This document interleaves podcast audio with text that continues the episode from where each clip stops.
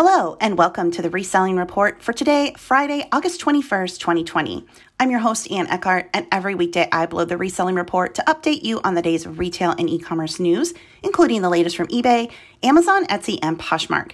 If you aren't already subscribed, be sure to do so. And now let's get on with today's show. Well, happy Friday, everyone. Here we are at the weekend. I hope you have some fun plans if you're going to be going out sourcing for your reselling business garage sales, thrift stores, church sales, flea markets, all the things. I do want to say up front that this is the last day that the show is going to be over on the podcast sites. I've been doing this for almost two months now, putting the show on YouTube and over on Anchor, um, Spotify, iTunes, and unfortunately, it's just not working in terms of finances. To be completely upfront and honest with you, in the two months I've been posting to the podcast site, I've made $52. I can make $52 a day on YouTube. And it takes me three times longer to produce the show, to put it on the podcast sites and YouTube versus if I just did it on YouTube. So, shows coming back only on YouTube, which is where it has the big audience and is growing. So, my apologies if you have been listening over on the podcast sites, but financially and time wise, I just can't keep um, continuing to do that. So, I hope you understand and continue to listen here on YouTube. Some retail news uh, to start the day over on CNBC.com. Victoria's Secret parent L Brands shares jump on better than expected. Quarterly sales, uh, they booked a surprise profit and better than expected revenue during the last quarter, sending its shares higher in after hours trading on Wednesday. Sales fell 20% during the fiscal second quarter ended August 1st, with stores closed due to the pandemic, but they weren't as bad as analysts feared thanks to its soaps and fragrance division. The news sent the company's shares up by more than 4% in after hours trading after closing the day up about 1%. Excluding one time charges, it earned 25 cents per share, up a penny compared with a year ago, and better than the 42 cent loss expected by analysts.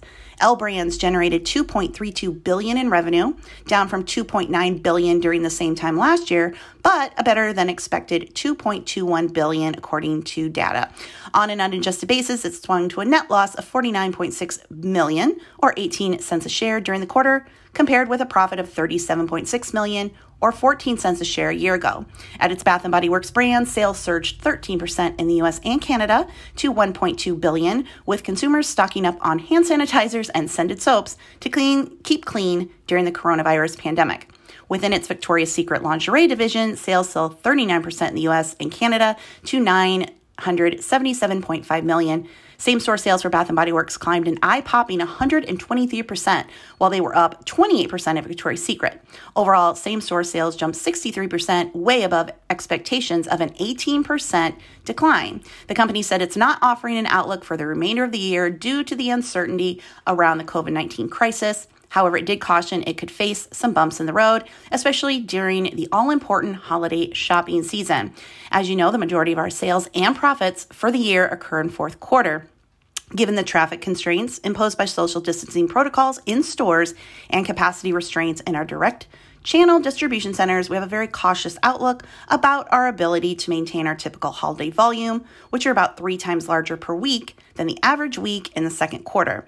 The company said it's testing ways to spread out its typical holiday sales over a broadened time period and to pull some volume out of its fourth quarter and into the third. L Brand said it is still planning to separate its Bath and Body Works business from Victoria's Secret. So we've known that Victoria's Secret has been struggling for quite some time and like many retailers, the pandemic only um, further hastened that uh, those problems. But Bath and Body Works doing very, very well.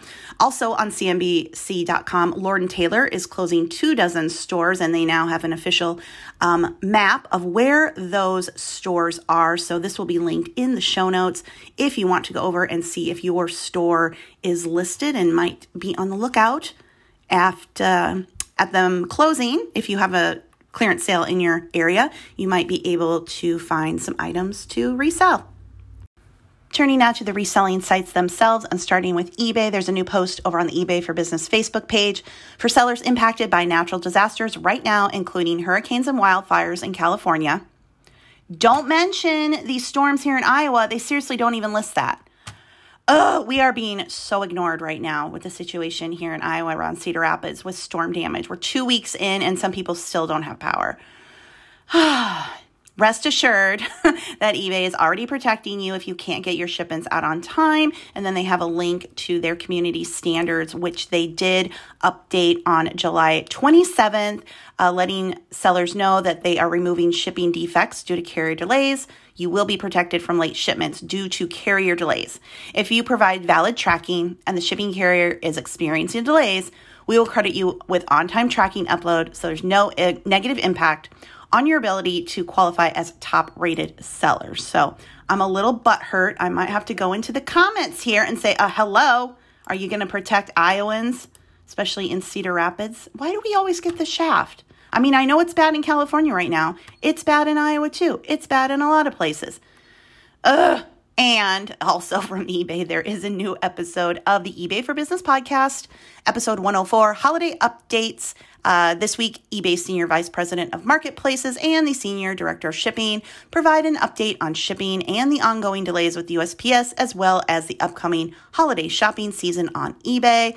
Uh, eBay seller Donovan Mitchell, this week's eBay 25 seller story selectee, talks with Griff about how he overcame a serious injury to build a successful business on eBay, and Brian and Griff answer your questions. You can listen to the podcast or you can read the transcript. It's an hour long show this week. It will be in the show notes if you want to go over uh, and check that out.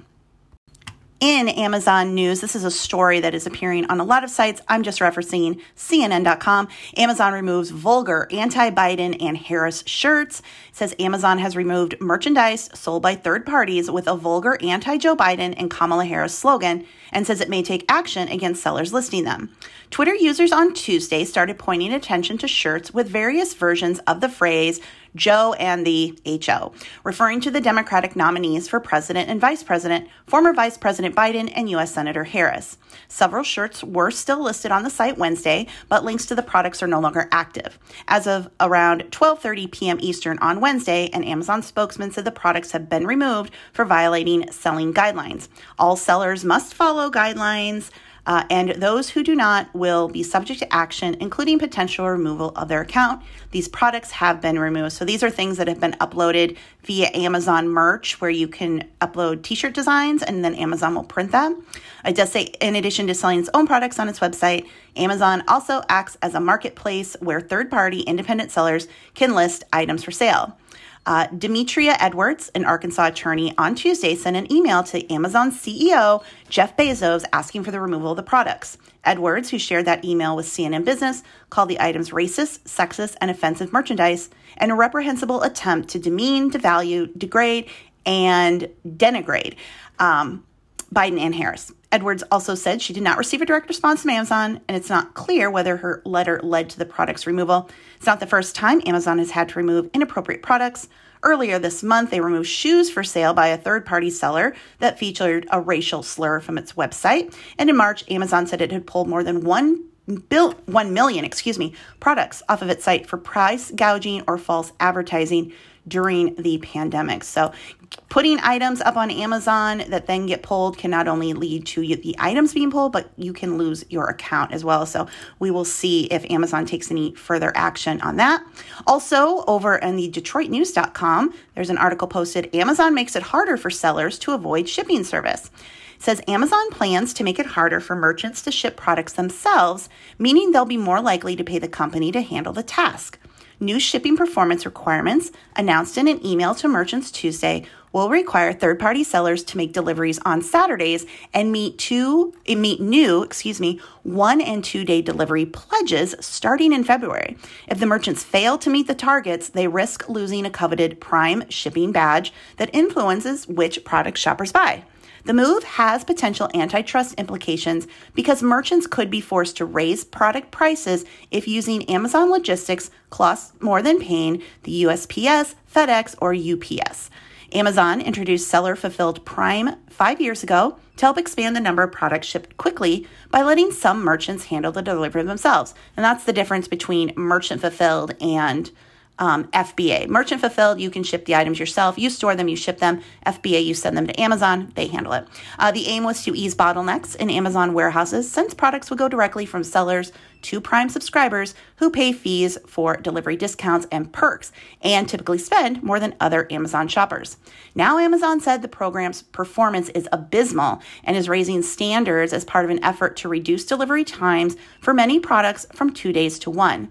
Before the COVID 19 outbreak, fewer than 16% of Amazon orders shipped through seller fulfilled Prime in the US met a two day delivery promise, largely because participants couldn't make those weekend deliveries. So, if you are an Amazon seller, um, this article will be linked in the show notes if you want to go and read more about it. But yeah, definitely Amazon wants you to use FBA, but yet then they will institute um, restrictions on FBA like they did during the pandemic when you couldn't send non essential items in forcing sellers to ship to merchant fulfilled.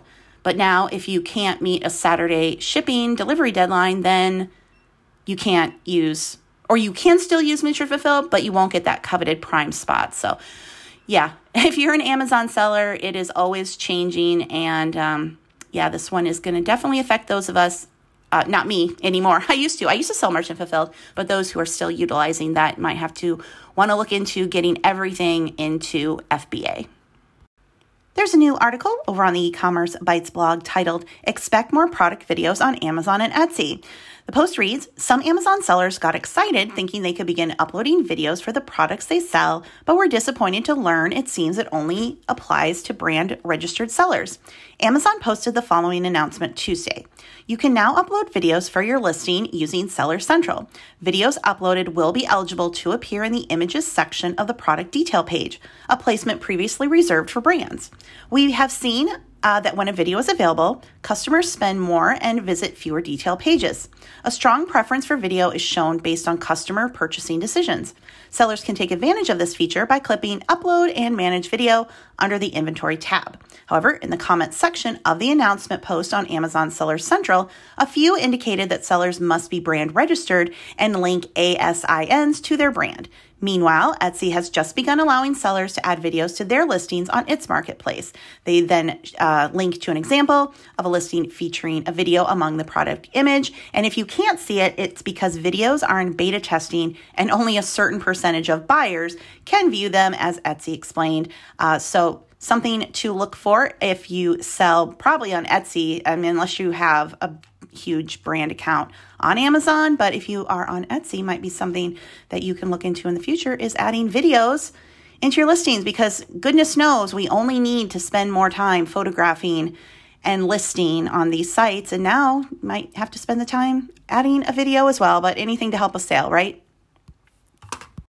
Just a reminder that PoshFest 2020 has been announced. It is coming to a couch near you October 2nd through 3rd, 2020. Uh, everyone will have free access to all main sessions via the YouTube live stream, but for a $25 premium ticket, you will also get exclusive breakout sessions, private networking group, engage and connect with speakers and Team Posh, a Posh Fest swag bag, and additional uh, exclusive digital content. Those tickets are limited, so if you want to pay that $25, you want to hurry up and do that now. Also, they have put that Posh ambassadors who are interested in sharing their stories at Posh Fest, you can learn more about speaking op- opportunities. And if you want to apply um, to be a speaker at this year's virtual Posh Fest. And finally, today I wanted to share an interesting article I found over on Yahoo Life that talks about how eBay and Etsy became the menswear world's most important stores. The article reads The best dressed men appreciate clothes with character and a good story. And in the wee hours of the morning, many of them can be found doing the same thing, sourcing eBay and Etsy, sometimes with a purpose and sometimes not. That's part of the fun. The boxes that mysteriously surface days or weeks later, depending on how far flung the search terms went, arrive with a sweet sense of victory that new clothes rarely have. That safari jacket from the 1970s looks better than when you've seen lately because in many ways it is, and these guys know that. They also know how to track these pieces down and make them look modern, which is the art of wearing anything vintage as well. And then they have some references such as uh, the Ralph Lauren Polo Country look those plaid button down shirts, cashmere sweaters, boat shoes, broken uh, in LL Bean totes, and they talk about ways that men are styling them and mixing them with new pieces. So the article will be linked in the show notes if you want to go and read the whole thing. But I thought this was a fun article to share with those of you who like to source clothing and maybe aren't quite sure what to do if you find vintage pieces. This article might give you some um, ideas of what to look for. And that's a wrap on today's show. If you liked it, please be sure to give it a thumbs up and leave a comment. Check out the show notes for links to the articles I've referenced. And if you want to learn how to make money on eBay and YouTube the way I do, check out my books over on Amazon. My Amazon store is also linked. Thank you so much for listening. I will talk to you again on Monday. Remember, the show will, starting Monday, only be here on YouTube. So come back then. I hope you have a great day and a great weekend. Bye.